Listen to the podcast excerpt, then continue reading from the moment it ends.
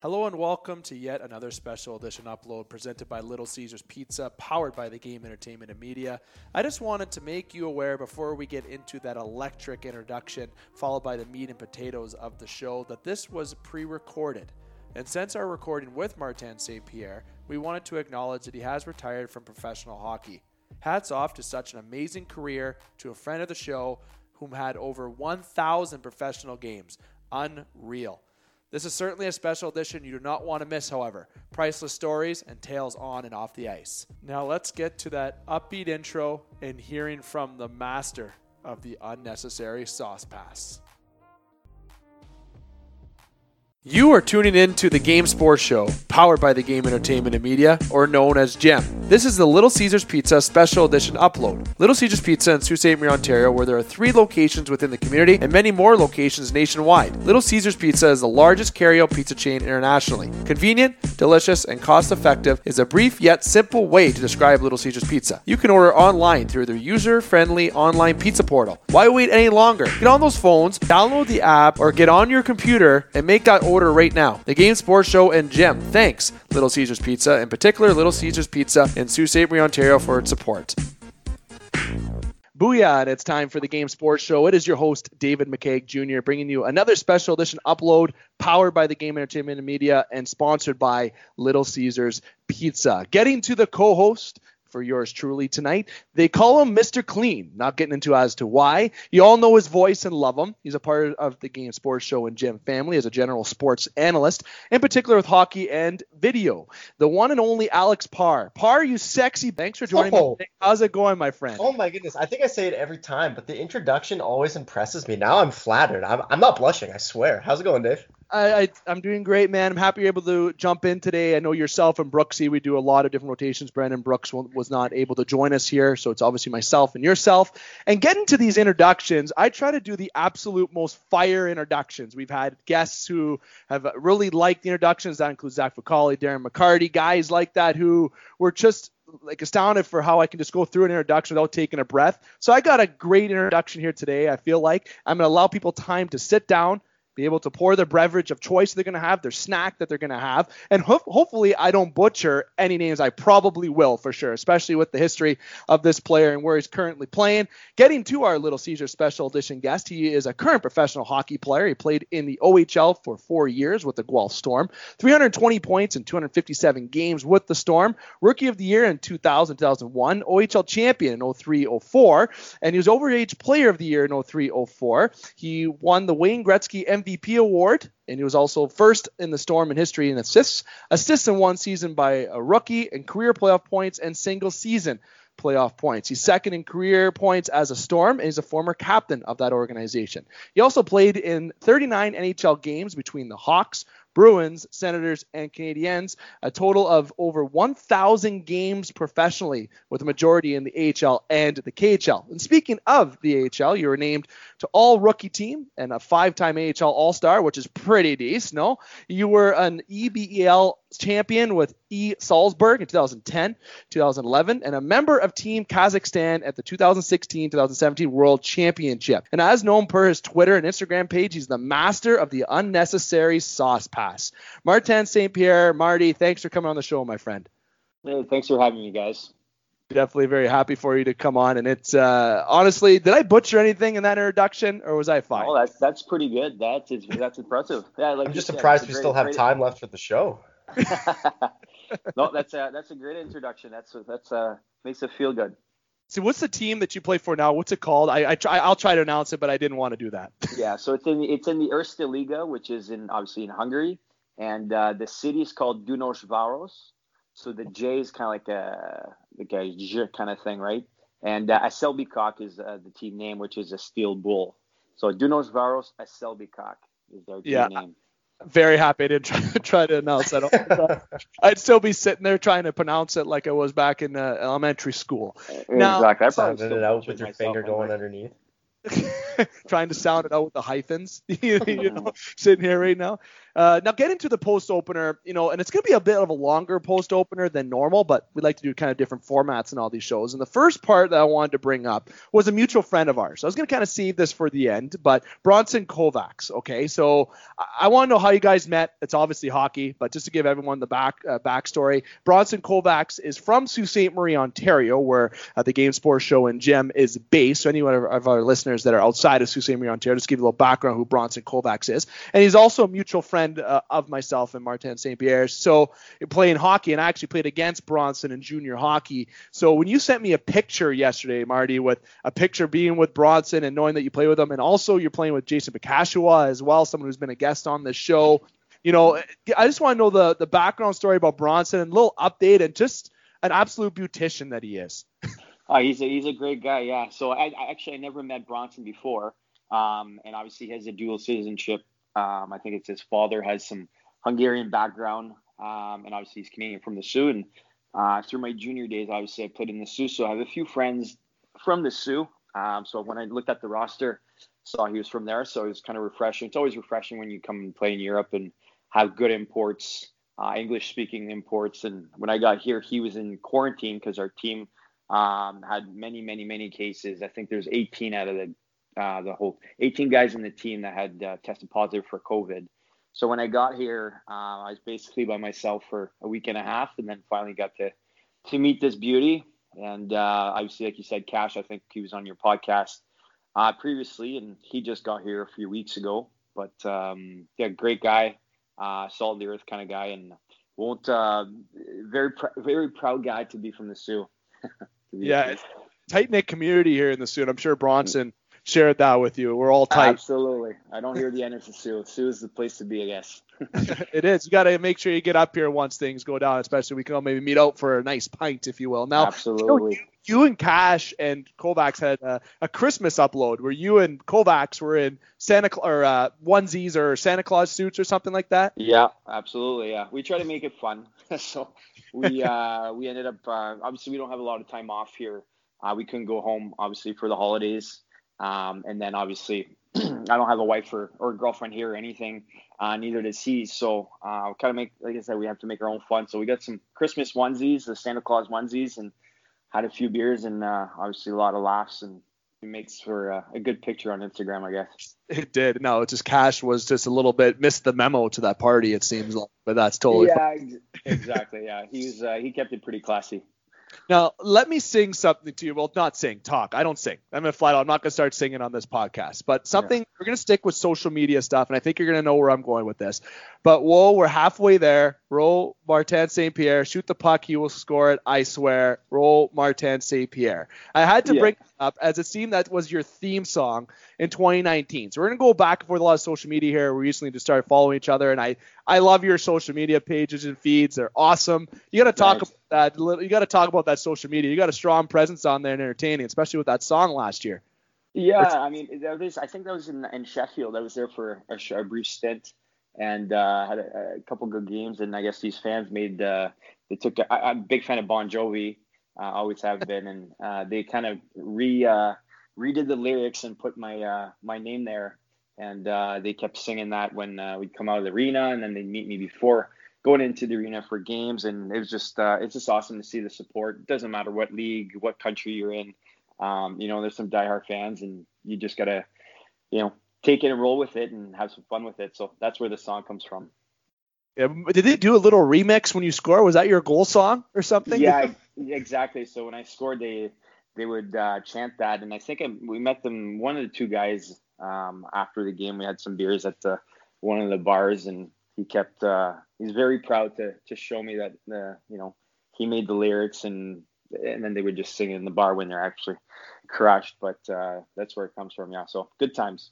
Alex, what do you think of that? That's that's cool. That's it's really cool. Like that's what I think North American hockey is missing a lot. Like I, I think they probably get that from their soccer chants because soccer chants in Europe are so unique, and I just think North American hockey misses that so much. I feel like it would be so much cooler if Canadians and Americans made these unique chants for the fans. And I don't know. There's yeah. just something that I, th- I think we're missing in the NHL when it comes to that.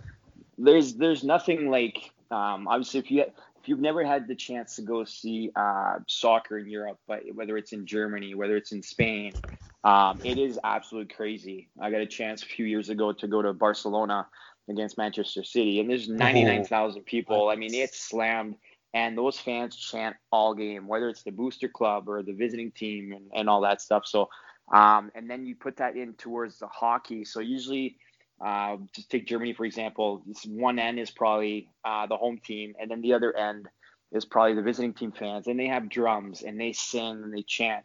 Um, and some rinks, it's so small, uh, even the bigger rinks, you can't even hear the whistle, and that goes on for full 60 minutes. So it's just awesome. It's like you said, it's a soccer fan mentality in a hockey rink, and uh, it, it's completely different. So people that you know, my dad came here last year when I was in in Bratislava in Slovakia, and he's like, "Holy shit!" You know, it's it's pretty uh, it's overwhelming. It's awesome. Oh, it's a, the atmosphere is. I know some people say they want to compare it to like uh, the big house in Michigan, right, where it's a full house, exactly, it's loud, right, and th- that's a fair comparison. But I've had, like you said, uh, you've had that experience. I've had friends that have experienced those atmospheres in soccer.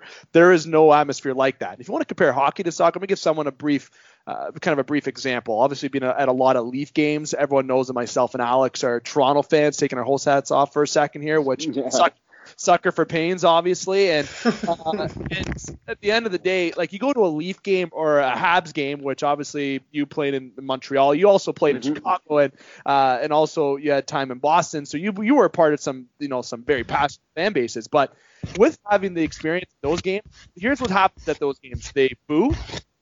they they chant Canada, or, or getting absolutely rattled into, at the at the players and chant, maybe chanting names the odd time. But when you go to a game like in Europe, it's all positivity. It feels like. Oh, it's awesome. It's just it's an absolute circus, to be honest with you. But um, it, it, but it's just as fun to play home as it is away because I mean you can't. The atmosphere is crazy. Um, and like you said, there's chance they have whether doesn't matter what kind of language they speak. You know, it's uh, it's very. Uh, I mean, just crazy. That's basically the, the best words to put it. Uh, but like you're right. I mean, playing in Montreal is obviously a, that was a dream come true and I, to experience. And I grew up watching the Montreal Canadiens, so just going to the Bell Center, um, the atmosphere is awesome. Uh, Toronto's a little bit different because obviously it's a little bit more white collar. Um, so I was kind of like a bit shocked when I was in with Boston and we played in Toronto. You know, uh, fans, the section across the benches uh, it's all corporate, right? So there's, I guess, there's a bar under the seats there that people go and, um, you know, bring their clients and stuff. So usually when the start of the period starts, there's half the fans are missing because they're boozing under the under the stands. So it's it's definitely different mentality, but I mean, it is what it is. A good atmosphere is a good atmosphere, right?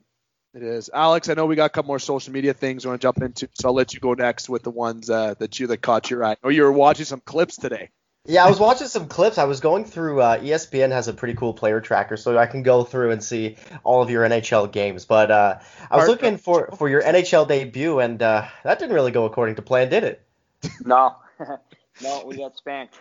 that was that was not the way we wanted, but uh, no, that was uh, obviously that was a pretty uh, pretty cool experience. Taking my very first face off against Mike Modano, and oh. we just got. I was I think I was the second second or third line, and we got scored. I think the first shift. So when I got on, um, obviously we were down a goal, but I, I, think he literally broke my wrist on the first face-off, and it was kind of like a an eye opener, saying, "Wow, like he's good. I mean, he's strong, fast, and that's what it's going to take to, you know, just coming from the face-off." And yeah, we didn't have a really good game, but.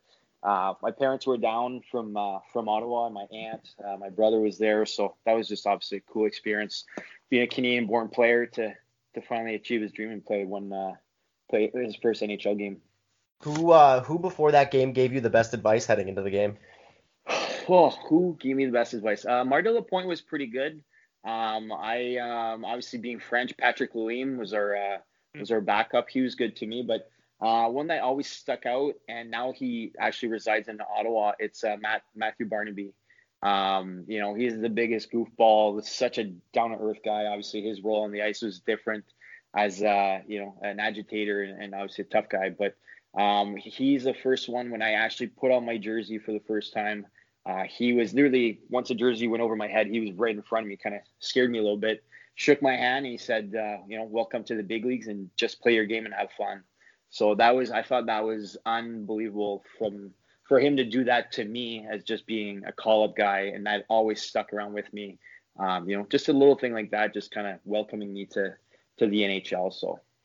See Barnaby, there's there's a guy that you know. Speaking of who can be an agitator and get the job done on both ends of the ice in terms of just being in his zone, he was he was well in his zone and in the offensive zone. There's somebody who grinded hard on the boards. You don't see these those types of players anymore as much. I feel like maybe you do. No. Like like it's just those are different breeds. I miss those times with, with old old old time hockey. Yeah oh, the best way to look at it. Now, I want sticking with that social media thing. There's a lot that I could bring up. Your uh, your post with when you're in a phone booth in London. Uh, you're hitting golf balls in Dubai, shirts off for the boys. You know, like you know, you have that going on, and obviously you train with Tony Greco. I believe that was his name. He, he's done so much in your career um, with training with him. It seems like for a pretty long time actually. And you actually had a post with Claude Giroux and Jason Atkinson. Uh, yeah. it, like I don't know if you wanted to jump into kind of the golf ball thing, or if you want to jump in and talk about Tony Greco. I'm gonna leave the floor for you. Yeah, absolutely. I mean, that's you know, I, like I said, I, well, obviously you guys know I played 10 years in North America, being mostly in the AHL and NHL, and it's definitely hard on the body. The, obviously, when you go, come as a, we joke around with, you know, you come in the league as a as a prospect, and the older you get, you become a suspect. You know, um, and for me, you know, after 10 years, and obviously my last goal was to play a game in Montreal for the Montreal Canadiens, and I was able I was able to achieve that when I was uh, on my 10th year when I was 30. So after that, it was it was okay for me. I was you know content of I've done everything I could in North America, you know, and happy with the 39 games. But um, it was time to come to Europe. The good thing about Europe is some leagues like my league here in Hungary, we only play 36 games. Most of the leagues in the KHL, most of the teams in the KHL um, and some other leagues like in Switzerland and Germany, most of the teams play 56 games. So it's the same length of the season, but less games because there's a national team break here, uh, which is three times a season, and usually it's around two weeks.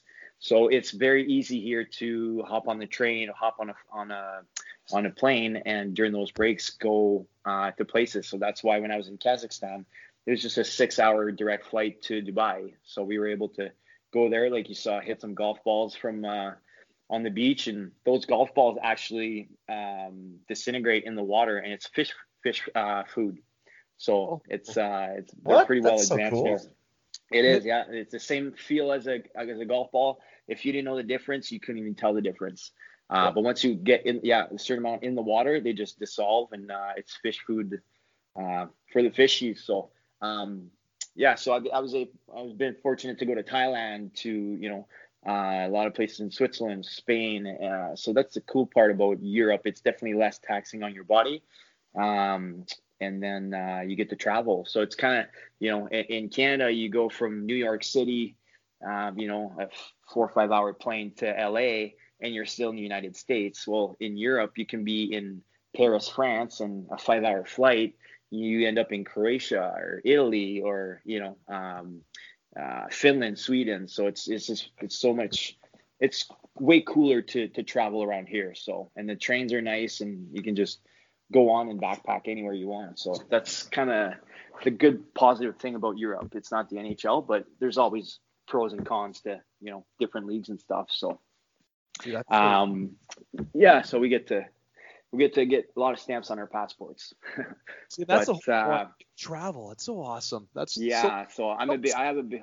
I'm a big travel guy. So it's uh, obviously I, I, was able to live and play in 12 different countries. So I got to see a lot of uh, you know religions and uh, different mentality as far as uh, um, and, you know and different laws and and all that stuff. So it's kind of makes you as a as a better person trying to see the the good and the bad in in everybody and then in other country. So just a uh, good experience all, all overall. And as far as um as far as tony greco i've been t- training with tony for uh i think it's eight nine years.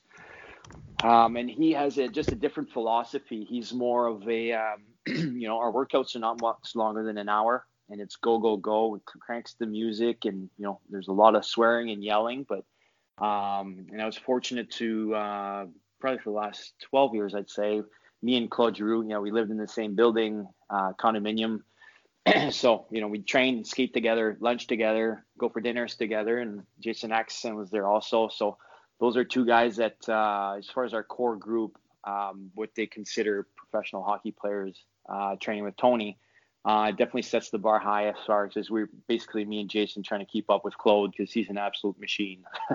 you know, he's a he's a he's a freak on and off the ice, and um, you know it, it's good, especially when you get older.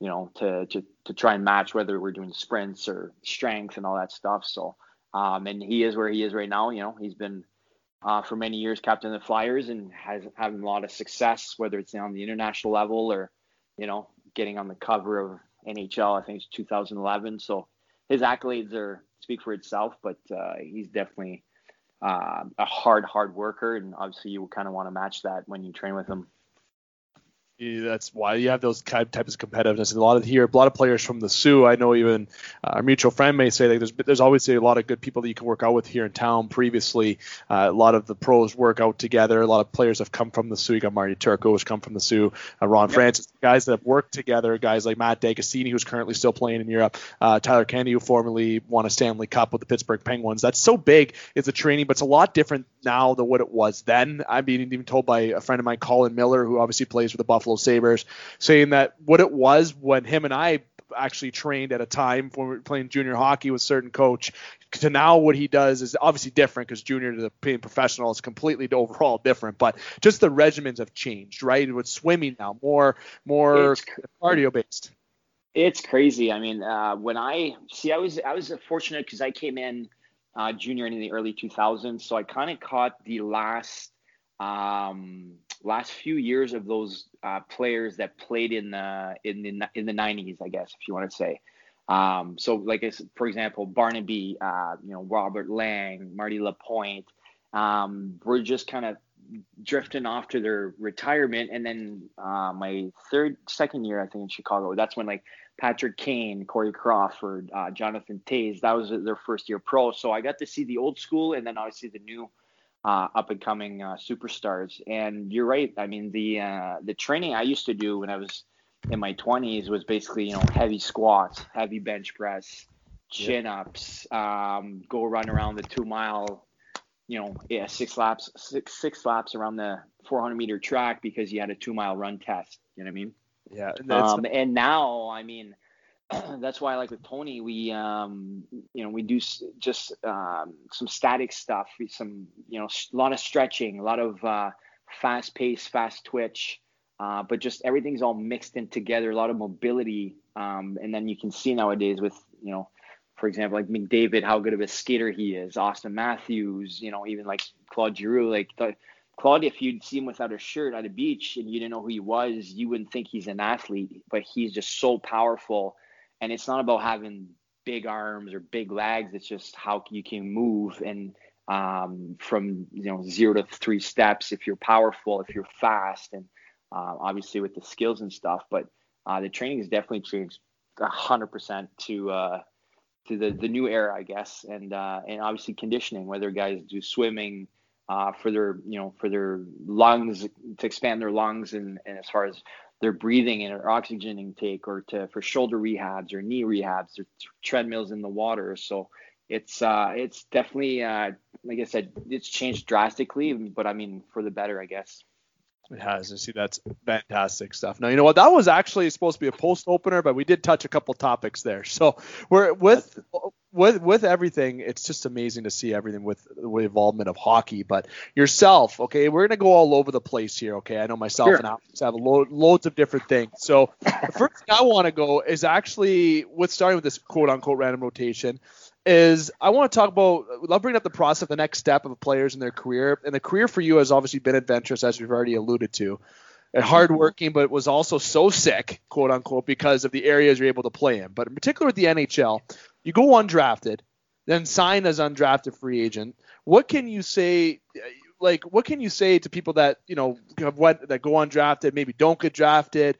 Also the feeling that you were undrafted, the way that you felt, right? And then the second part of the process would be like you end up signing in Chicago as an undrafted free agent. So both ends of that, what I'm getting to is like, how did that make you feel as someone who went undrafted with the success you had in the Ontario Hockey League? And then what what brought up Chicago, and what advice overall can you give to people that you know maybe been told they're smaller or go undrafted or anything of such? Yeah, so um, I mean, I think the biggest thing for me was my support system. I mean, my my parents and obviously my brother who's three years younger, but um, and just the, some close friends that you know I've always media's always said I was never tall enough, not fast enough, and I've never been the fastest player per se. Um, but as you grow up and uh, and mature and get more experience, you kind of turn that the negative media stuff into like more motivation. Uh, so I've always wanted to prove people that can do it, and and I wanted almost people to to doubt me so that I can prove them wrong. Um, so for me, once I won the Overage Player of the Year in the OHL 2004, and uh, you know I was fortunate to play with you know my wingers were Ryan Callahan, Dustin Brown, Dan Paille. Uh, we had Dan Girardi, Kevin Klein on the points. So our power play was crazy good, you know. but they were all drafted and they all turned pro. And unfortunately for me, um, you know, I had 110 points, which is very good in junior and it, the lockout happened 0405 so i had absolutely nothing going for me. Um, i actually went to my best buddy from my hometown jf Parak, who was at dalhousie university uh, in halifax um, convinced me to come and take my school package and go to school. So it was very hard for me to do that transition. I was there for five weeks and uh, just overall in the hockey world you can try never to burn bridges always be a good good guy, keep your relationships on good terms. And I got a phone call after five weeks from Geoff Ward, who is the head coach of the Calgary Flames right now. And he is from Guelph, and he used to coach the Guelph Storm in the late 90s. And he was at the time, uh, Edmonton had a AHL team at the Rexall place in Edmonton during the because they wanted to keep the hockey in Edmonton. Um, so the Toronto Roadrunners uh, went to Edmonton um, and then Hamilton, sorry, Toronto was affiliated with Montreal and Edmonton uh, the, the, previous years, and then they kind of split those AHL teams. And uh, he basically said, "Listen, there's uh, usually 50 spots on a training camp roster. We're at 49. He's like, you want to come and try out?" And I literally, if I was to get on a um, score sheet professionally, I would lose my school package uh, at Dalhousie, and I didn't even hesitate. I'm like, I'm going for my trying to chase my dream and packed my bags, dropped it off in Ottawa, and went to camp and had a great camp.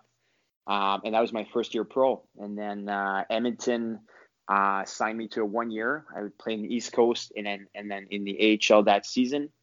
Uh, Kevin Lowe is a good friend of Dale Tallon, who is now I think in, in Florida, but at the time he was with Chicago. And uh, I actually signed a two year with Edmonton, but because of the once the lockout finished in 0506, uh, there's no AHL team in Edmonton, so they basically just loaned me to Chicago, and uh, went to camp. Had an okay camp. Um, got sent down to to Norfolk, and then um, just absolutely went on a tear.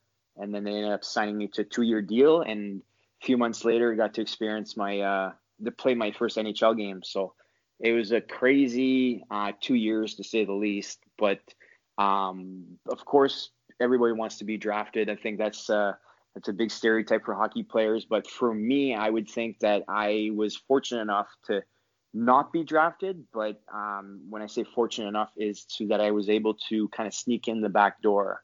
Um, and I think uh, if I look back, if I did get drafted, you're basically stuck with the team for five years. So if you are a high draft pick, I mean, you got all the many, many chances to to stick to with the big team. Uh, but for me, I probably would have been sent down and just buried in the minors.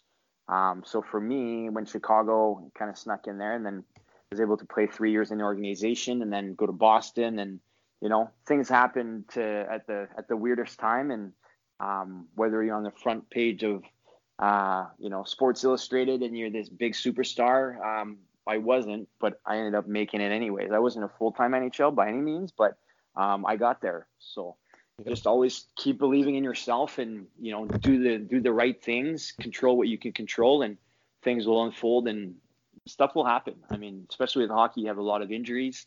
Um, you don't want to wish another player whether you like him or you don't that he gets hurt but that's the nature of the business. Um, you know injuries happen guys in the minors get called up you do well you stick around. Um, so that was kind of my path turning pro and how i uh, my mentality going you know, being being a bit disappointed not being drafted. But once you realize the world of hockey and how it works, sometimes it's good not to be drafted, and you can kind of pick your spots and go from there. Like that. That's see, that's such a great. Wow. Yeah. Holy. Right, like overall, like you get that you got the chance to play play in the National Hockey League. But I know Alex, you wanted to bring up a couple more things here. Wow, yeah, no, what a way to turn it. I guess I guess like you go undrafted and was that kind of like a blow to you like, oh, well, I guess that's it because I, I don't know. You don't really hear about people who go undrafted being able to flip it in such a positive way that you did. Wow. Yeah. No, I'm just so yeah. amazed by that. So yeah, what, no, my draft was in Toronto. So uh, basically, I remember my parents wanted to. I was coming back from Guelph, going to Ottawa, and I stopped obviously in Toronto. Um, and then I think I, I, when I was 18, I did uh, conditioning camp in Philly.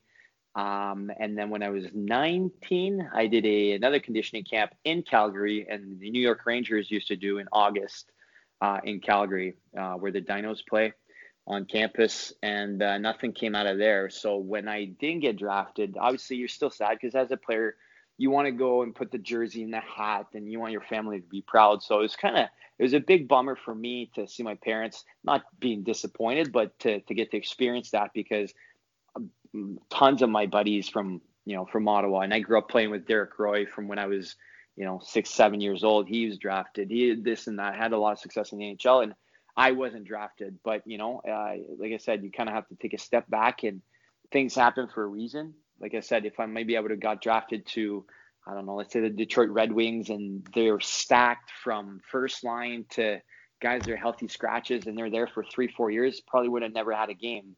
Um, you know what I mean? So you just never know um, what happens. So it, it was bittersweet, but it kind of worked in my favor in the long run, I guess. So if you got let's fast forward today quick before we even move on to other things. If let's say it's a lot of what ifs in life, but we like to play the what if game in time. So um, nowadays, let's hear you had the same career that you did in the Ontario Hockey League. I think this is going to be an obvious answer. You get drafted now, do you think, in today's game than you would have before, or do you think it still would have been the same kind of path? Uh, that's a good question. I think yeah, because I mean, um, like I said, my downfall for me is scouts didn't see that I have. It was called like the fifth speed.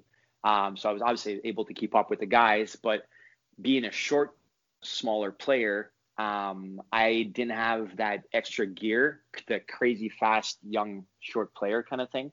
Um, because my type of game is I'm not going to beat you one on one. I don't have that speed, but I can use my brains and my hands so I can't go to you and beat you, but come to me and my playmaking skills, I'm going to beat you that way. So, for example, let's say I'm on the power play. If the D kind of, I'm not going to beat you one on one. Like I said, I, don't have that in my a bag of tricks. But come to me and try to poke the puck away. I'm going to pass the puck under your stick or through your skates, or you know, because I can see make the play behind. So that was kind of my philosophy. So I would think nowadays, if you get 110 points in the OHL, you probably I would have probably got drafted, yes, um, but I wouldn't change a single thing um, from my path um, and how I got to where I got to. Was there ever a time where you weren't able to turn all of these negatives into positives? Because it just seems like you just you can find the silver lining to all of these situations. And you know, when you're a bit younger, you might be a little bit more mad at the world. At what point were you able to to be like, you know what, this isn't the end of the world, and I can still put my best foot forward?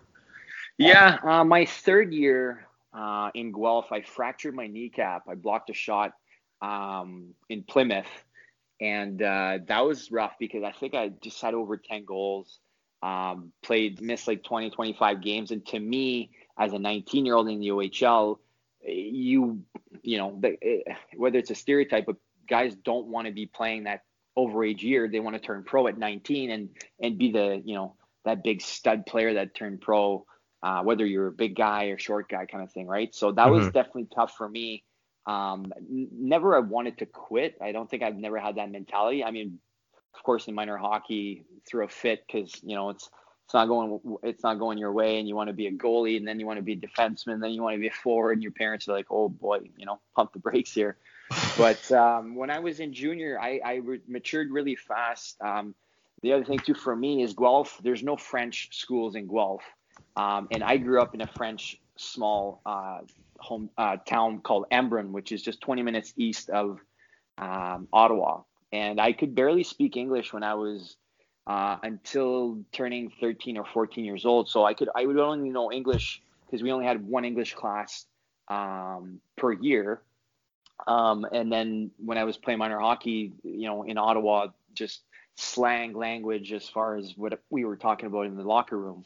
Um, so when I get drafted, uh, I think I got drafted like 16th round to the OHL because I was going to college NCAA. So we told all the scouts, listen, don't draft me. I'm going to college, uh, you know, because you want to kind of develop uh, a little bit later because I was a short guy. And uh, they ended up drafting me. Yeah, I think it was eight rounds in normal uh, draft, and then I think there was six or another eight rounds. It was called the Bantam draft. So basically, I think it was like 14th or 16th round.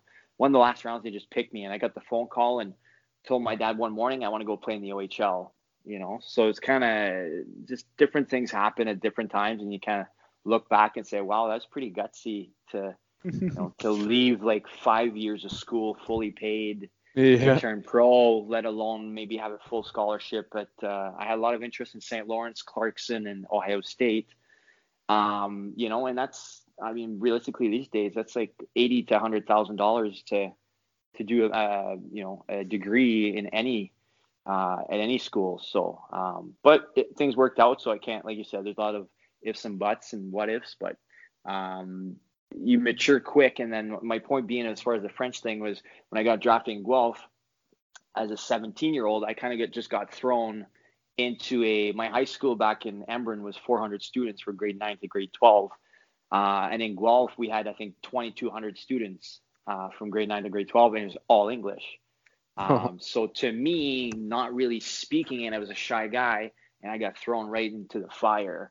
Um, so I had to learn quick. I had to mature quick.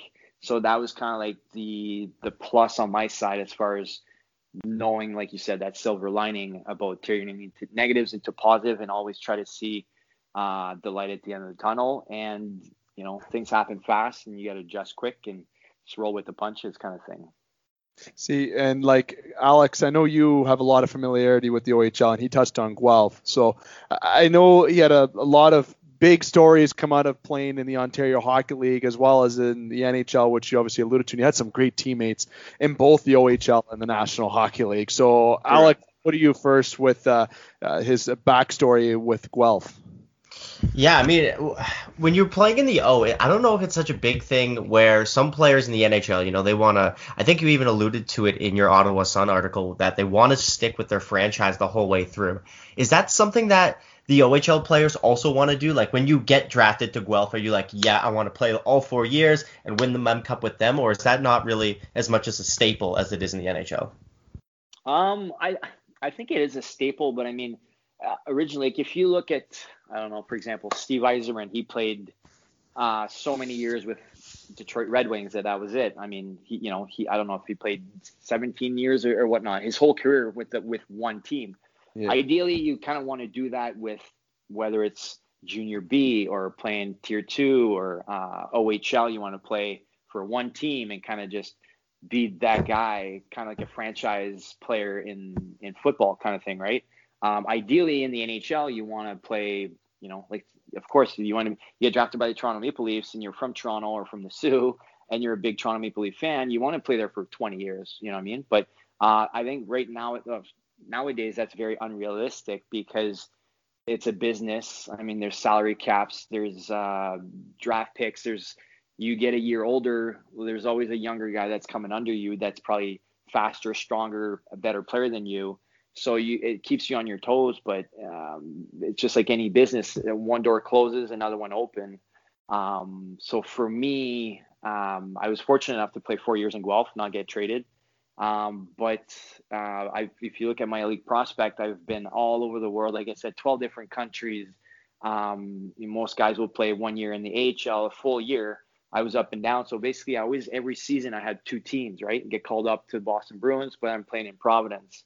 Uh, so I did get to meet a lot of guys. Got to play with some unbelievable players.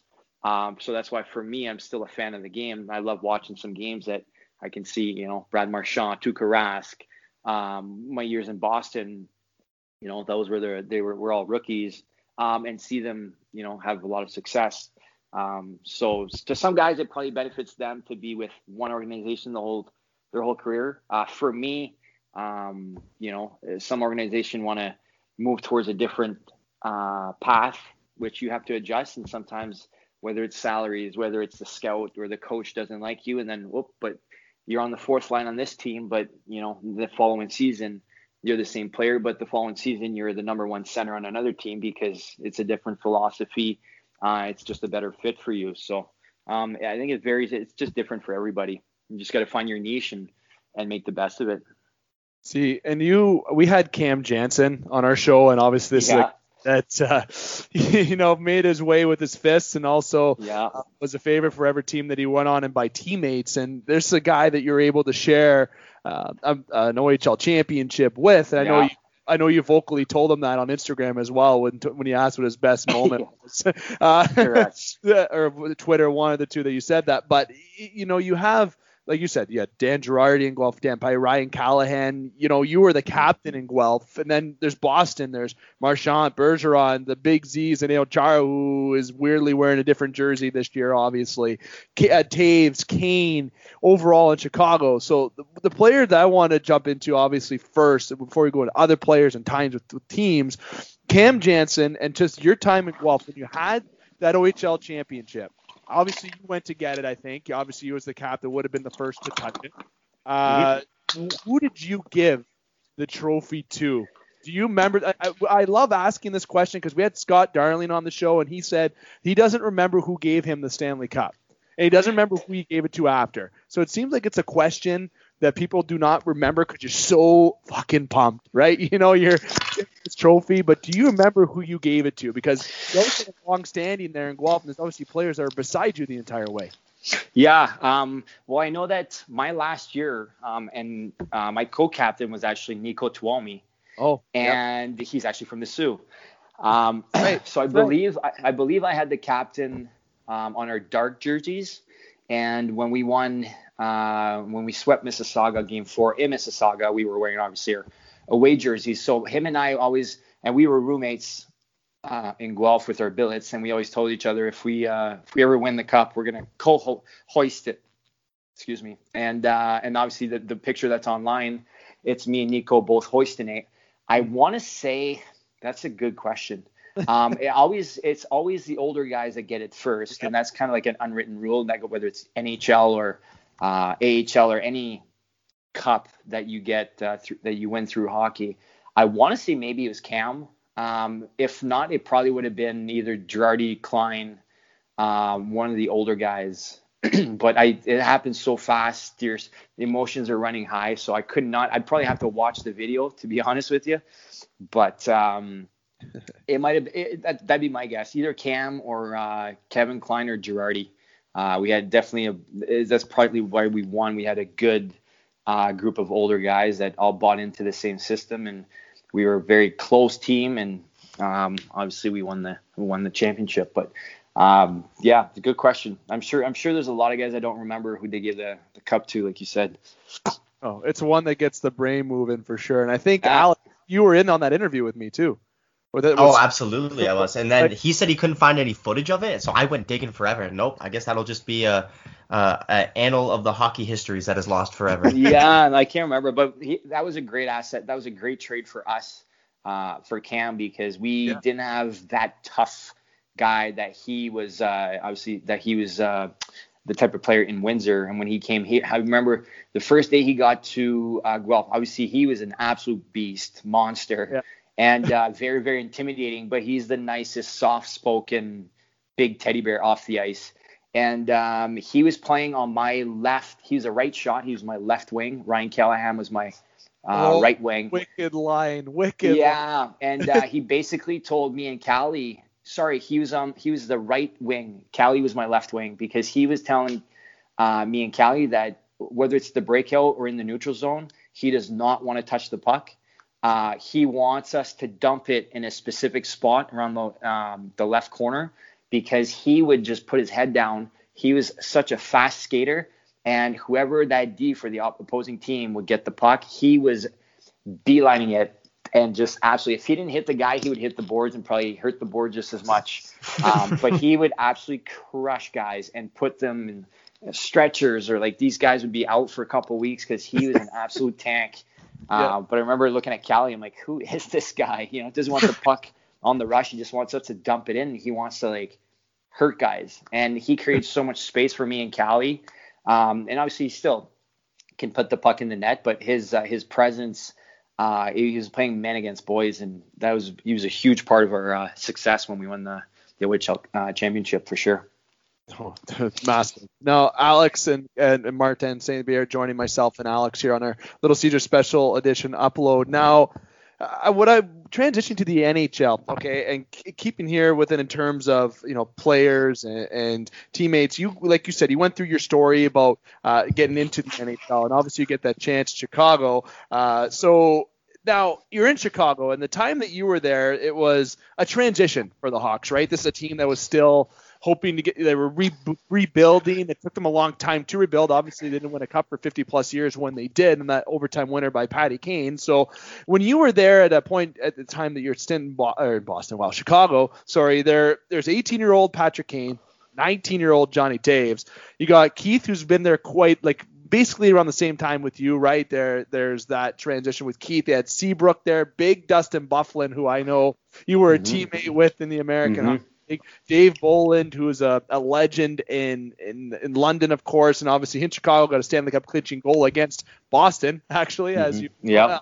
Uh, so there's a young Patrick Kane though, and a young Johnny Toews. Okay, you're sitting in Chicago.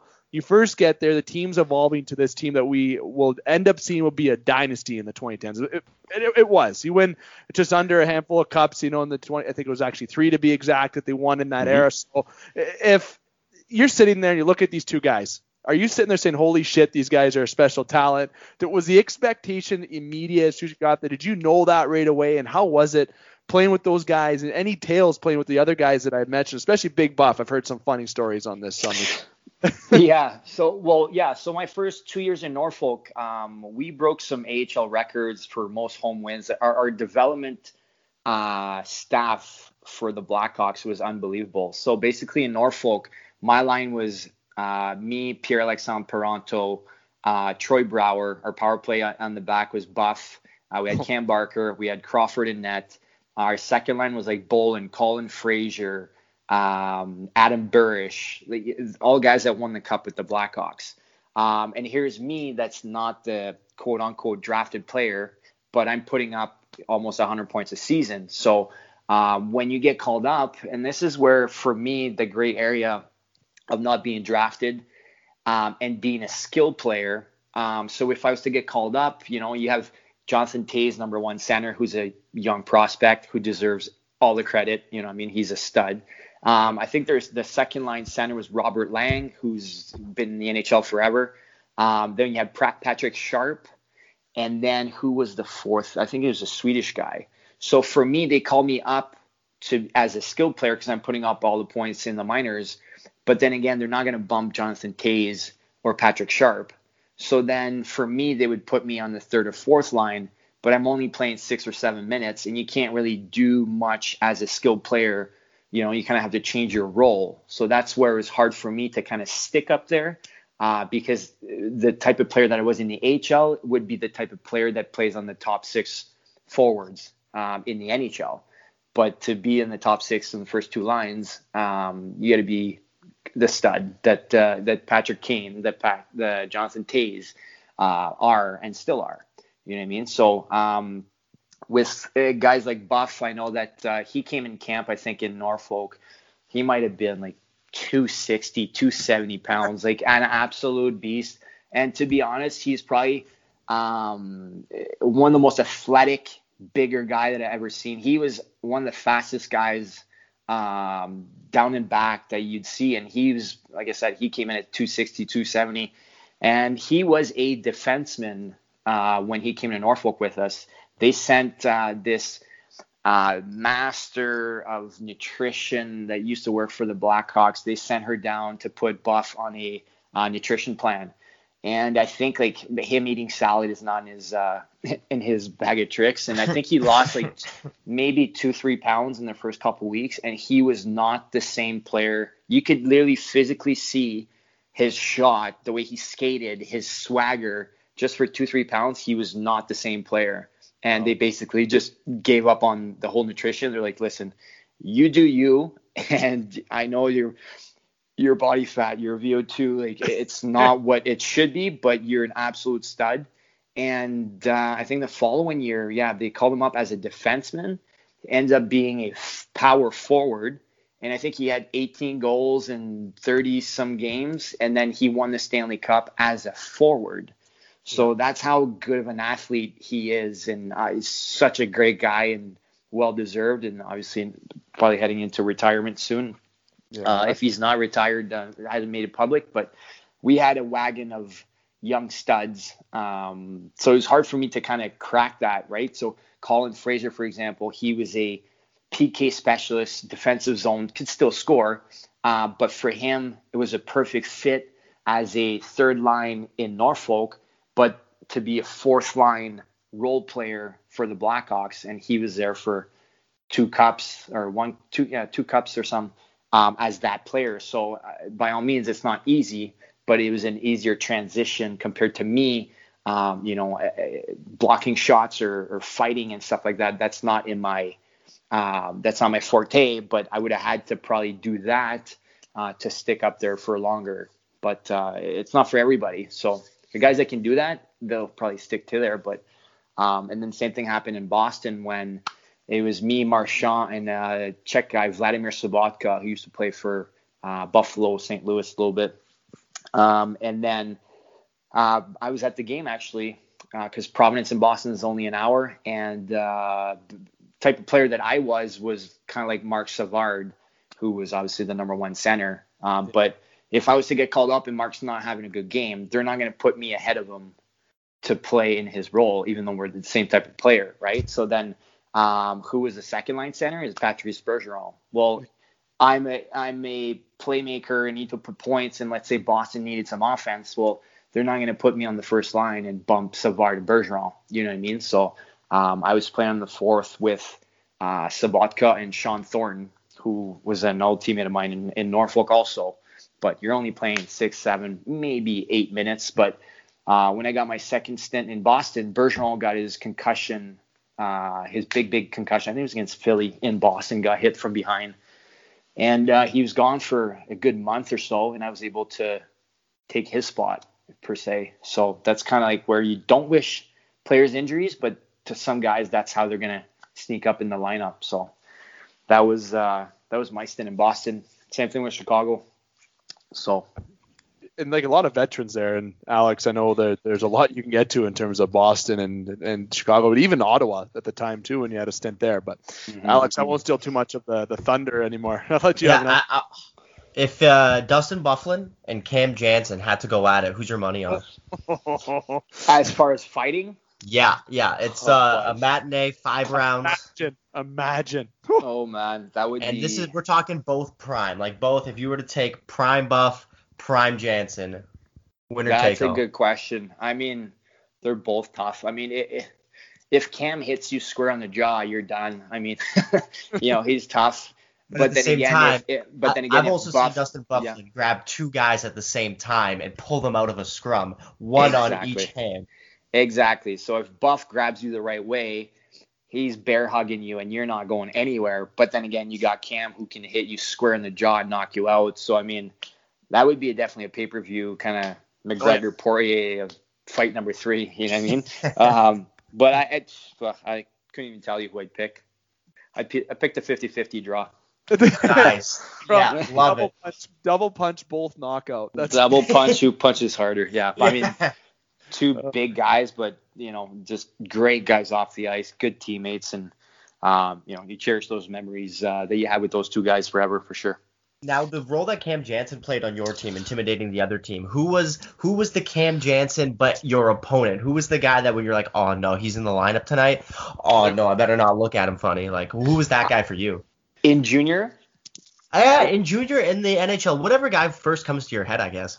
Um, I think in, in junior, it was always we had the big rivalry between Guelph and, and London. Uh, and London had Brendan Prust. Prusty was yeah. um, who I've met numerous times after that. Such a nice guy. Uh, lives in London now, but um, he was he could he was a good player. Obviously, he played in the NHL a long time, but he was tough and he was just always in your face, always always in your face, and he was able to fight Cam many times. Um, other guys, I mean, we'd have. I know in in Binghamton we had uh, big Jeremy Yablonski who would fight uh, Morasti in Syracuse uh, twice a game. Uh, you had Trevor Gillies also. Gills with just a pest, but I mean, it wasn't dirty. It's just like you know those guys are gonna hit you hard, and that's their job, and you kind of have to respect that. So if you're just looking for a uh, two o'clock uh, mid afternoon Sunday game and you're playing against those guys, um, thank God Yabo was on my team, you know, but you know that you're getting crushed at some point. Um, but there's so many guys that play that role well. Um, I can't pinpoint anybody, but I know for sure, I know for sure in uh, in junior was uh, Brendan Prust and just played his role well and was definitely uh, an agitator, but also could score. And you know he had a lot of success playing junior and obviously in the NHL from there. Two guests that you brought up that have been on the show, Gillies and Yablonsky, they, ha- they, fuck, they made a rule after Jeremy Yablonski in the in the KHL. Okay, the guy guy can pick anyone, and there's a guy that you know what in the ring. I'm gonna be honest with you, Alex. I think I would take Jeremy against both Buff and Cam. I know Cam might yeah. Send a message to me saying that you're great. I know he's a tough dude, but like I, Jeremy Yablonski, man, oh my god. Okay, the stories that that he had as a player is just absolutely yeah. unbelievable. And what he, they made a rule after him, right? And like it's just absolutely insanity. And I actually forgot that you had the the opportunity to play with both Yablonski and Gillies. The stories that came out of those guys will never will never be erased from my from my mind. I only I only was able to air a few of them because they're longer conversations, but correct, yeah, insane, absolutely insane. I never played with uh, I never played on the same team as Trevor Gillies, but uh, we oh, played. He was yeah. in he was in Charlotte, he was in Lowell, and oh. um, oh. we'd always play against him so many times. But such a nice guy. Um, yeah. And then uh, funny story about Yabo, we had an outdoor game that year in Syracuse at uh, one of the racetracks. So I think there was like 20 or 25,000 people, freezing cold outside. And um, as you know, Morasti and Yabo would always fight, and they fought the very their very first shift on the ice and i mean it might have been minus 20 25 um, outside and they fought they went toe to toe and it was right in front of our bench and you could hear the punches in their face. And i mean my toes i'm on the bench i'm frozen. It's the game's just five minutes in and they're going punching each other caving their bruising their faces. And i mean and nobody dropped but i mean wow you know talk about uh, dedication to to their role as far as you know enforcers, if you want to call it. But I mean, Yabo could skate like the wind, and then that, just another great guy. But I remember that uh, I think it was Josh Hennessy to my left, and I was like, Henny, are they kidding? You know, it's an outdoor game, and they're fighting, and and they neither of them drop, right? They just punch square in the face, and and then they switch at the same time, and they just kept going, and you know, a lot of respect for those guys. Oh, that definitely. It's just the stories are absolutely crazy. Now, yeah. uh, we we're gonna go back and forth some more NHL stuff in some time before we jump into your European time. Before we conclude our show, of course, there's a couple more mm-hmm. topics to jump into. Lots are able to discuss today, as Dave McKay has joined us, continued through the show with Martin St. Pierre and Alex Parr. Uh, so we talked about Chicago, Boston at length, players there, Big Z. Like we've heard a lot of stories about Big Z, especially mm-hmm. from Miller, uh, who is a, obviously plays for the Buffalo Sabres, who's been on the show numerous times. Uh, you've had, you know, Phil Kessel was there at the time that you were in Boston. Everyone loves Phil Kessel, you know, mm-hmm. media for his hot dog eating, if you want to call him that, or get a McDonald's burger, whatever you want to term him with. The guy's an absolute stud. He knows yeah. how to fight the puck.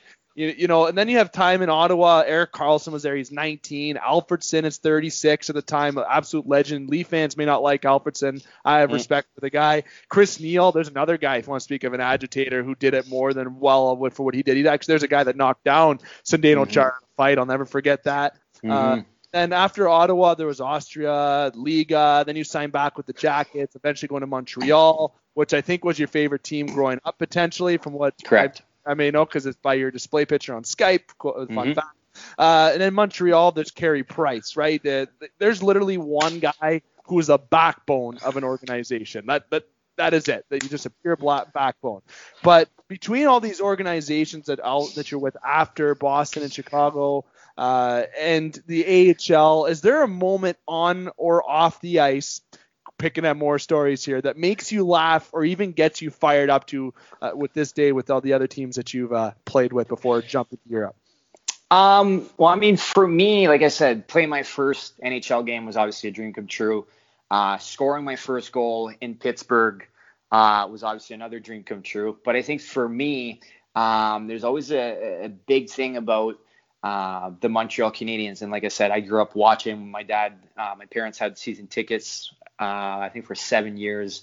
Wow. Back in the old Montreal Forum. Uh, so when we were kids, we'd drive up to Montreal, watch the games. So uh, like I said, it, it, was for me it was basically the cherry on top um, as far as signing with the Montreal Canadiens, and I told myself hopefully I can get just one game in Montreal, and it happened. Uh, I think it was in November, I think, or one of the I think it was November. Uh, they scratched uh, David Desharnais, who's a I've known forever, and uh, so it's kind of like his style of play, and they just wanted to to give me that game, and um, I got to go there. But there's a way that uh, um, RDS, which obviously is like the the French TSN uh, that does all the games in, in Montreal. The way that in between the two benches, there's a little uh, tunnel that goes into the locker room, and uh, when they uh, they kind of the the presentation before the the game, uh, when they put the jumbotron on and they do all the clips and kind of round up the crowd and you know welcoming the guys after warm up, you know going on the ice. Um, I think it's a it's a U2 or it's Coldplay. I think it's Coldplay, um, where the streets have no name, or so one of those songs. Uh, sorry, it's "Fix You" by Coldplay. Uh, they play and they kind of round up the crowd, and it gives you you go watch the game and they, you have goosebumps. Uh, but when I did get my game in Montreal, I was told myself I need to be in that spot, and I kind of just stood there and I was beside um, Markov was beside me and I could see Carey Price, and the, the curtains are closed, but I could hear the music. And I mean, my legs went jello. I mean, I could not feel anything in my body. I was like, wow, this is it.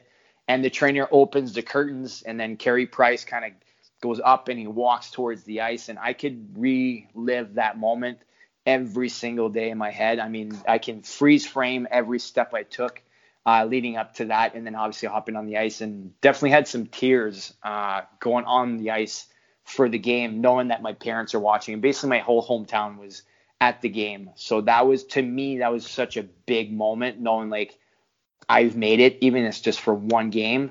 And now, if I was to watch the Montreal Canadiens on the on TV, I can picture myself in that, and I know exactly where the guys are, what they're doing, what's behind that wall. So that was definitely a, a moment for me that I'll never forget. That really sticks out as far as uh, you know, good memories when you finally hang them up, is that going to be kind of the the the tip of the cap, you know, the the the feather in the cap rather, where that's just kind of like the you know what, yeah, I made a good career for myself kind of moment, or would that maybe be the OHL championship?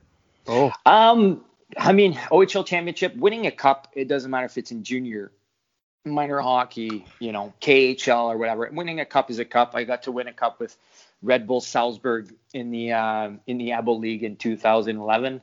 Um, that was awesome too. I mean, it's not the Stanley Cup, but it's a cup, and you know those are memories that you uh, cherish forever. Uh, but like I said, I think for me, uh, number three would be playing my first NHL game.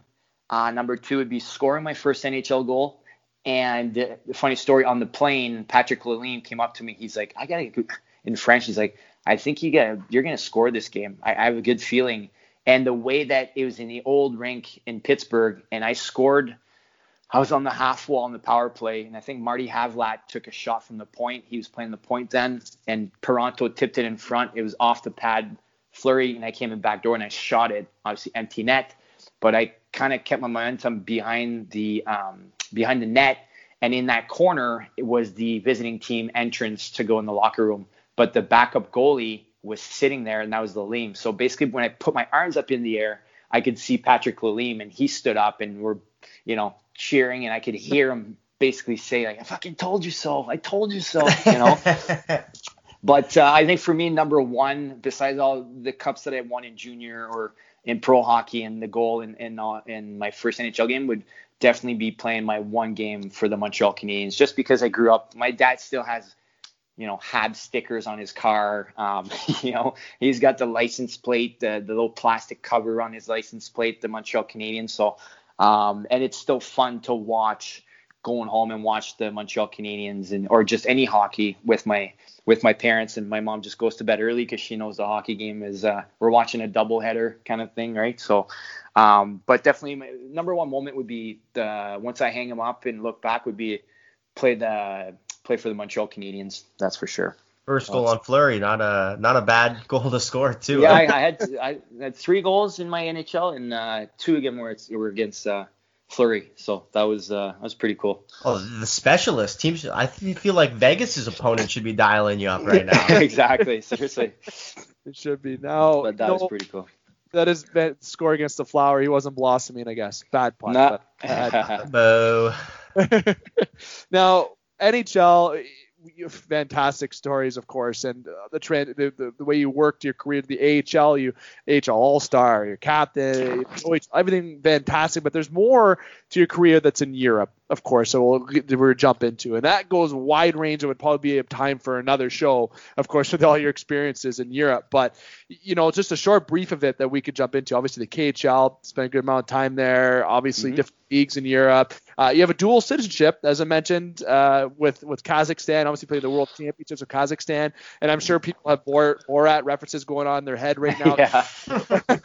I imagine. You know, did you meet uh, Borat's neighbor Bilo by chance? I'm not, uh, or I don't know, I forget who his neighbor's name was. I think that was. Yeah, no. Uh, so uh, yeah, so I signed in Kazakhstan in the city. The team was called Barys Astana, which is a snow leopard uh, uh, team Sorry. name kind of thing. Uh, well, but uh, that's one of the first things they told uh, as a joke to one of the trainers there. They're like, no, no, no, no, you don't say that here. Um, as oh. like almost an insult because I guess Borat they say Kazakhstan, which they make Kazakhstan look really uh, grungy and, and old and poor and all that stuff, but it was actually filmed in Romania. So the Kazakhstan people don't really like the Borat references, and I learned that really quick to to not say anything about Borat. So um, that was a quick uh, learning experience. But as far as that dual citizenship, uh, I never got to play under 17 or World Juniors or World Championships for Team Canada. There's so many great players. Uh, so for me, when I got approached to play in the KHL, one, it was time to go to Europe and make you know some tax-free money and set myself for retirement in my future. Um, and then I was approached because if you play there two seasons, uh, or live basically in Kazakhstan for two years, you're entitled to uh, get a Kazakhstan passport uh, for hockey and play for their national champion or for the national team. Uh, so I was fortunate that we were in the second division uh, in Kiev in, uh, for the World Championship, and it was in Kiev, Ukraine. my dad and brother came down, and we lost to South Korea, which the following year they ended up going to the group, the big group. I don't think they had much success, so they got relegated again. And then two years ago, uh, we were in Division One, uh, which was held in Kazakhstan, and we actually won. Um, so we went to the big group. So if there was a World Championship up, this upcoming May, I think we're in the group for uh, U.S., Russia, Sweden. Um, so we we finally made it to to the big group. I'm not sure. I don't think I'm going to play this season, but because uh, I'm going to retire after this season, uh, you know, here in Hungary. But um, there's a lot of good young Kazakh players that play in the KHL now that will make their team a, a success. But that was the that was the whole point of getting to the dual citizenship as far as uh, to play for a national team and get to experience the World Championships and whether it's Division two or one or the big uh, play against different countries, which was a great experience and obviously another memory for uh, for the book. you know what? Honestly, I'm, the Borat references are still going through my head with that. I'd, lo- I'd love to know the confirmation that they actually don't like it. I didn't think so. You know, I didn't think that would be something they would think of the country. I've heard a lot of positives actually about Kazakhstan. So it's, it's awesome. It's yeah, good. It's it's it's a great country. There's two big cities, Almaty and Astana, and I mean. Uh, the money that they put in those cities is is uh, insane. Um, it, it, Almaty looks like a little mini Vegas. It's up in the mountains. I mean, it's it's minus 30, minus 40 uh, degrees there in, in the heart of winter, but uh, beautiful cities. It's definitely underrated, and uh, people that have, if you Google it, you can kind of see what what I'm talking about about the the light shows they have around the two cities. But it's awesome. But yeah, the the Borat reference was learned that on the very very first day. Just got a big no no. That's uh, you don't say that here. So okay. That wasn't very wasn't very nice, if you will. Uh, exactly. Now. It, you had played a thousand games now professionally. You got that honor, as we've seen on your Twitter page as well. You know that one of our co-hosts, as I mentioned, Brendan Brooks. I mentioned in all of our introductions. There's a guy mm-hmm. that played a thousand professional games as well. And, you know, yeah, maybe the thousand games wasn't all in the National Hockey League, but Darren McCarty said it best, where it's like he obviously McCarty's played a lot of games, but he mentioned to Brooksy in our segment that was a recent upload of ours where he said that is a true like hockey player who grinded out a full career where yeah it didn't work in the national hockey league but he made a hell of a legacy for himself over in european hockey where you have done the same for yourself where but in terms of the american hockey league you had a great uh, great career obviously of such but to play a total of a thousand professional games that is something to always be treasured by and you're in elite class with that no matter what league it is. Is that an honor that you will always like take to the bank with you where like that is something that I knew would happen in my career when I came over to play in Europe or was that beyond your wildest dreams that playing a thousand games? That was beyond, to be honest, beyond my wildest dreams. Uh, thousand games is a lot. Uh, you think back, and you know, for me, is definitely a great accomplishment. I mean, I would put it up there with my top three as far as just best memories. Um, and obviously now I came in this season with thousand and ten, and I think now I played uh, 20, 27 games, so I'm at thousand thirty-seven. Um, so it, it's definitely a huge accomplishment, but I can't even imagine playing a thousand games in the NHL. Uh, you know, those are 82 games a season. The grind.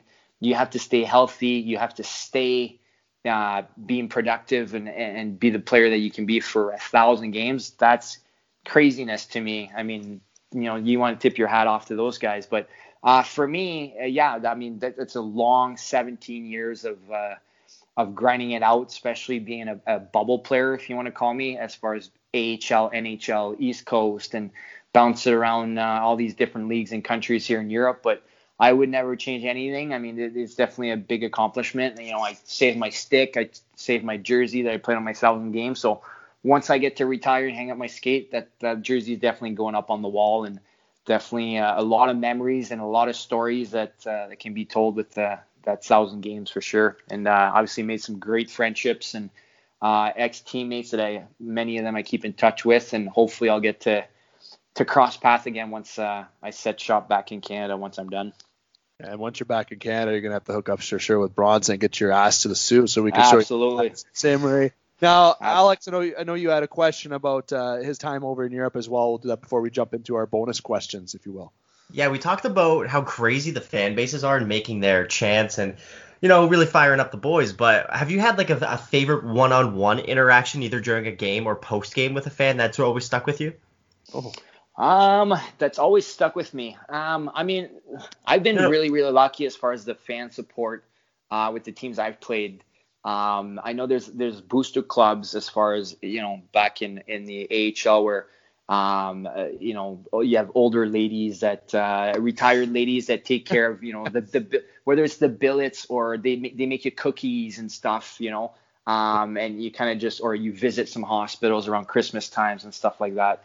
Uh, those you definitely uh, those definitely stand out. You always want to be obviously you're a public figure in the hockey world and outside the hockey world. So I definitely uh, did my fair share of visiting hospitals and bringing, you know, uh, some food banks and all that stuff.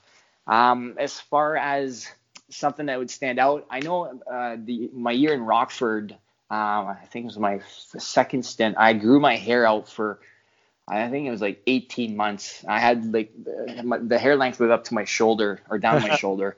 Um, and yeah, and then I ended up shaving my head, and we yeah. did a charity thing, and we uh, we shaved my head, and I donated my hair to Lots of Love to make uh, for the company to make wigs, obviously for people that are affected by uh, with cancer. Um, so the amount of uh, feedback I got from that was definitely heart, uh, you know, heartfelt, and that's something I'll you know remember forever because the support there was crazy. And um, I actually had a lady um, I think it was a couple years after I played in against Rockford in Rockford, and this lady waited for me after the after the game, um, and she was very awkward, kind of just very shy, but uh, she came up to me and kind of just thanked me, and then her husband was there also, and uh, basically saying like the, what sh- the wig that she's wearing was like my hair that I donated. Uh, No way. Yeah, so that was definitely like you know, and you completely caught off guard. I didn't expect that. Like I don't know where my hair is going to who's gonna wear it, and um, and I don't know how they make the wigs. Do they mix different types of hair? I don't know, but uh, she was just there to thank me, and obviously it's a very emotional moment for her, and you know that's just little things like that you remember for uh, for obviously a long, long time, and it makes you feel good of the things that you can obviously give back to the community and give back to people who are less fortunate, obviously. Wow, you know what that that I don't know. That's almost something. wanna, I don't even want to ask our bonus questions now. That's almost and on that that's a that's a truly one of the most heartfelt. that that tore, tore my heartstrings a little bit to be honest with you. That's great Yeah. to got a couple goosebumps there. Not gonna lie, like just just imagine like being able to see exactly like the result of your donation and your time. That's that's so cool. That is Exactly. So cool, man. that clips on Yeah. YouTube. I saw that, so that's why I, uh, you know, that I think that might be a part of our, if you will, promotion line right there. I think Of we already course. know this we're bringing up, but uh, getting to our conclusion, we'll get this, and we went a little extended than we planned. We always do that on the show. Alex knows that, and uh, all the listeners are like, when we say it's going to be about an hour, nah, it- we're, We're, were on having- Dave's time. We're on we're Dave's having time. fun. Here we are. And Now, getting we'll we'll definitely have to have you on for a future part, maybe even with uh, Absolutely. Bronson down the road as well, so we can touch into more stories. And maybe the Sure. next time we do a show could be in studio somewhere outside having a pint or something like that. We can make it more. Absolutely. But we usually ask two, a question each, our, our the hosts on the show, to our guests that is out of the blue, if you will. It's more of a random one, kind of puts you on the spot. Uh, now, you may have answered the question we may bring up, maybe not, but just quickly, myself and Alex will ask, ask you this bonus question before we wrap up. Sure. The question I'll go with, because I usually go first, Brooks usually goes second because of his questions always been rated to be better, which hurts my heart. So you know what? I'm gonna take Brooksy's fire and I'm taking his usual question, okay? And that question is, okay, throughout your story career that is now, as I mentioned, throughout the show, 17 years of professional hockey, okay? Who has been the most influential person in your career to help bring it to where it's today?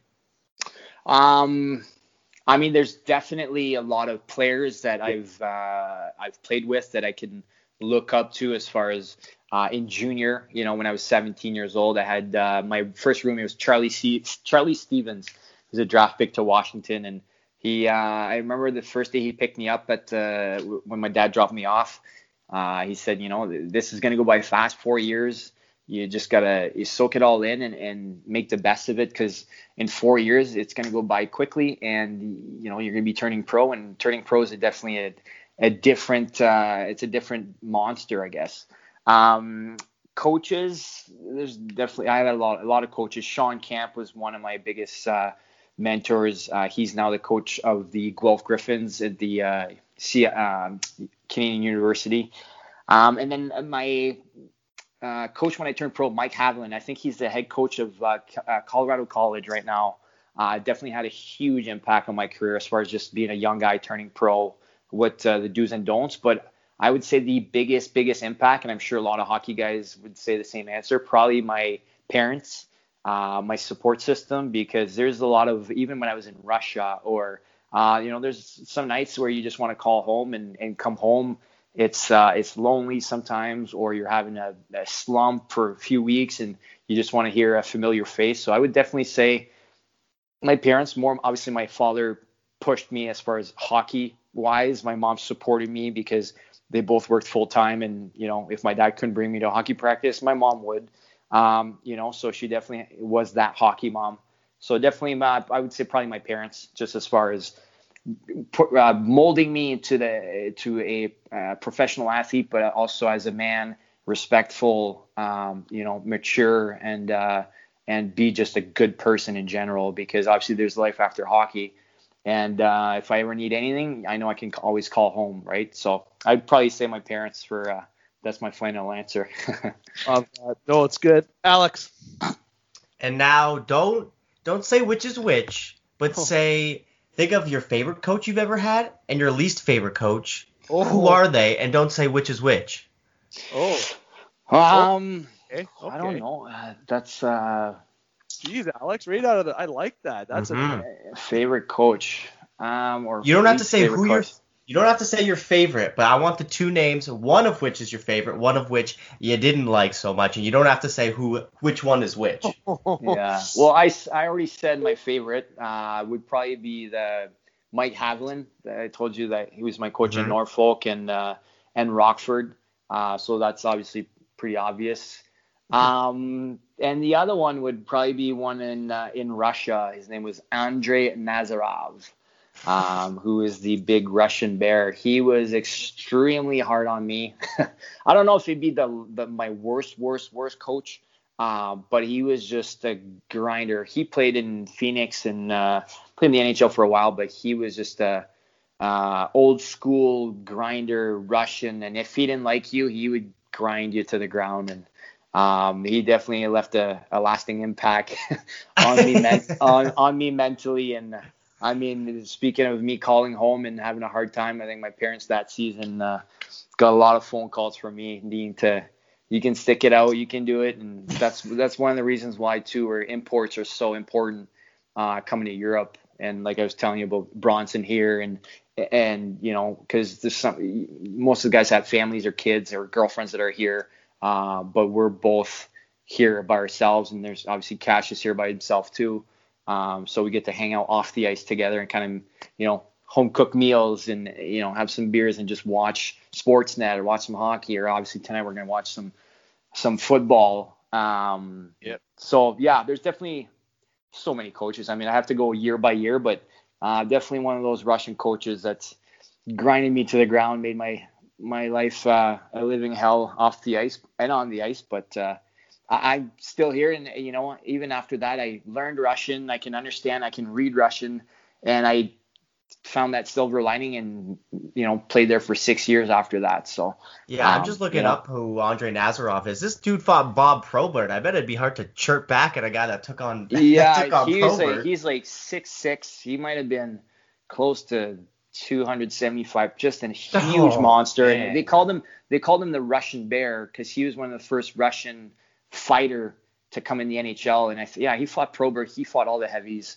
uh, in his Phoenix days, and I can't remember where else he played, but um, and then just as intimidating one, he didn't like me and then a couple other guys on the team, and then uh, and then you're in Russia, so um, the communism, the the control they have over the players and the swearing and the skating and all that stuff. It's a, it's definitely hard on on a player mentally, but obviously it makes you makes you stronger, and we got out of it and had some success anyways. I mean, you're laughing about it now, so I guess it couldn't have been all too too bad. Exactly. Now it can makes for it makes for a good story, and like I said, if I come to Soo and have some beers with you guys, I'm sure there's more stories that'll pop up, but. Uh, definitely a fearful human being.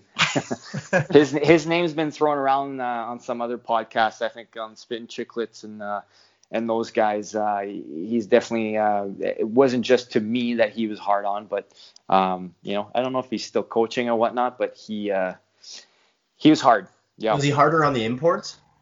Uh, definitely because I mean, especially in Russia, you only allow five imports per team, right? Um, and they pay very very well in the KHL, and you're demanded, uh, you're expected to perform. So if you're and especially in that league, you only play 56 games. So you lose three or four games, the panic button from up top, from the sponsors. Uh, then it comes down to the coach and then to the managers, and it goes right to the imports. So the imports, um, you need to score, you need to produce, and then you need to win games. If not, it's uh, that's why you see so many transactions from guys leaving the NHL going to Russia, and then Russia to Switzerland, and then Russia unknown, right? Uh, they just it's very easy to to release guys, uh, buy them out. So it's a, a, lot of pressure to perform there for sure. So all, you know what, Nazarov, the Russian Bear. You know that, that, I'm looking up some more stats. He definitely had a time in the National Hockey League, but yeah. I remember his name getting brought up on some uh, podcast platforms such as Spin Chicklets. You know, and I know Biz, uh, who's a mutual friend of Brooksy's as well. You know, there's yep. it's uh, those those shows that they have and the names that they bring up the stories are great, but this show that we have had here has been fantastic with you, Marty. And yeah. It, has been fun. Um, I'm gonna let I'll let Alex jump into after I say so we don't confuse listeners or uh, or anything like that. But I want to say that I know uh, that I, we got connected through social media. Then obviously you knowing uh, uh Bakashawa, then now even being roommates with Bronson. So mm-hmm. I hopefully Bronson he must have talked positive about me or the show, or else I don't think he would have uh, been able to or wanted to come on. So it's it's small world. Everyone connects in the world of hockey, which is why it makes it the great game that it is because we're all together in one. Despite if you were a washed up grocery stick by the end of your junior career, hashtag me, or if you were if you had a career like you've had playing a thousand games, right, or Brooksy or Kovacs continuing to play and Cash continuing to play and everything of such. So we I appreciate you taking the time uh, to come on the show and join myself and Alex. Uh, Alex, go over to you before we go to Marty. Yeah, just just keep inspiring the smaller guys that take different routes in the in the wonderful game that is hockey, man. That's a huge inspiration for people who you know may think they've missed their shot, but uh, uh, they definitely have not. As long as they keep the right attitude and keep grinding. No, exactly. And thanks for having me on, guys. But yeah, that's basically the you know, it doesn't matter what you do in life. You kind of just have to bear down and control what you can control. And, you know, things will happen. Things will, uh, some doors will open and you always have to be ready. And I mean, like you said, for me as a, as a small guy, uh, I didn't know when my chance was coming. Uh, but I knew I had to be ready, and that's just part of being a professional and maturing and, and growing up. Is you just every day have to be, you know, keep getting better and better and better. Um, and then once the opportunity is there, you need to be 100% ready and you know take the bull by the horns and and go for it. So, uh, but it's been a pleasure, guys. Definitely uh, would love to do a second round on uh, on on your show and chat out for about more stories. Absolutely, that'd be awesome. We will plan that for sure, especially as the year goes on. In particular, if we if you do arrange to come to the Soo, that mm-hmm. then we'll be in for a, an absolute thriller, a banger of a second one, if you will. Absolutely. Clearly be in touch. Thank you again, Marty. Now, I want to thank, of course, Alex. I'll say thank you to you because you did take the time. I didn't say thank you to you yet. Uh, but also to our listeners and viewers, everything of such on the Game Sports Show and Gem platform. Make sure you hit like, follow, and subscribe on all the platforms. Yes, I had to say that, which is on Spotify, Apple, Amazon, Podbean, Podtail, Facebook, Instagram, or websites, thegamesportshow.com. We're all over the places. Give us a search, and you will definitely locate the Game Sports Show. Now, getting to our conclusion here, I'd like to remind you to keep your stick on the ice, swing your bats, catch your touchdowns, drain your threes, and shoot your shots. Booyah.